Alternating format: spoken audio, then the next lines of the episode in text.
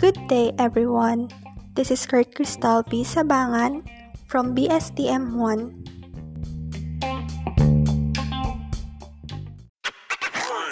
How can we encounter the proliferation of fake news? Fake news and sophisticated disinformation campaigns are particularly problematic in democratic systems. There is a growing discussion about how to address these issues without undermining the benefits of digital media.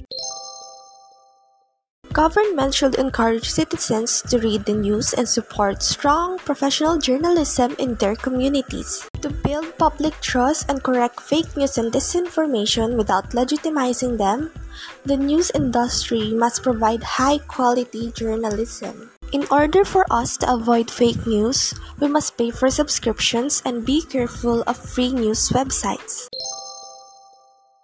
We should also read a variety of sources so that we can avoid misinformation.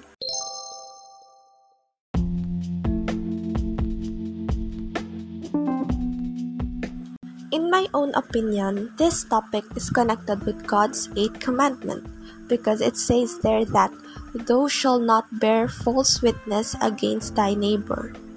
That's why we should stop making fake news and spreading unrealistic information about our fellow citizens. Lies are forbidden under the eighth commandment.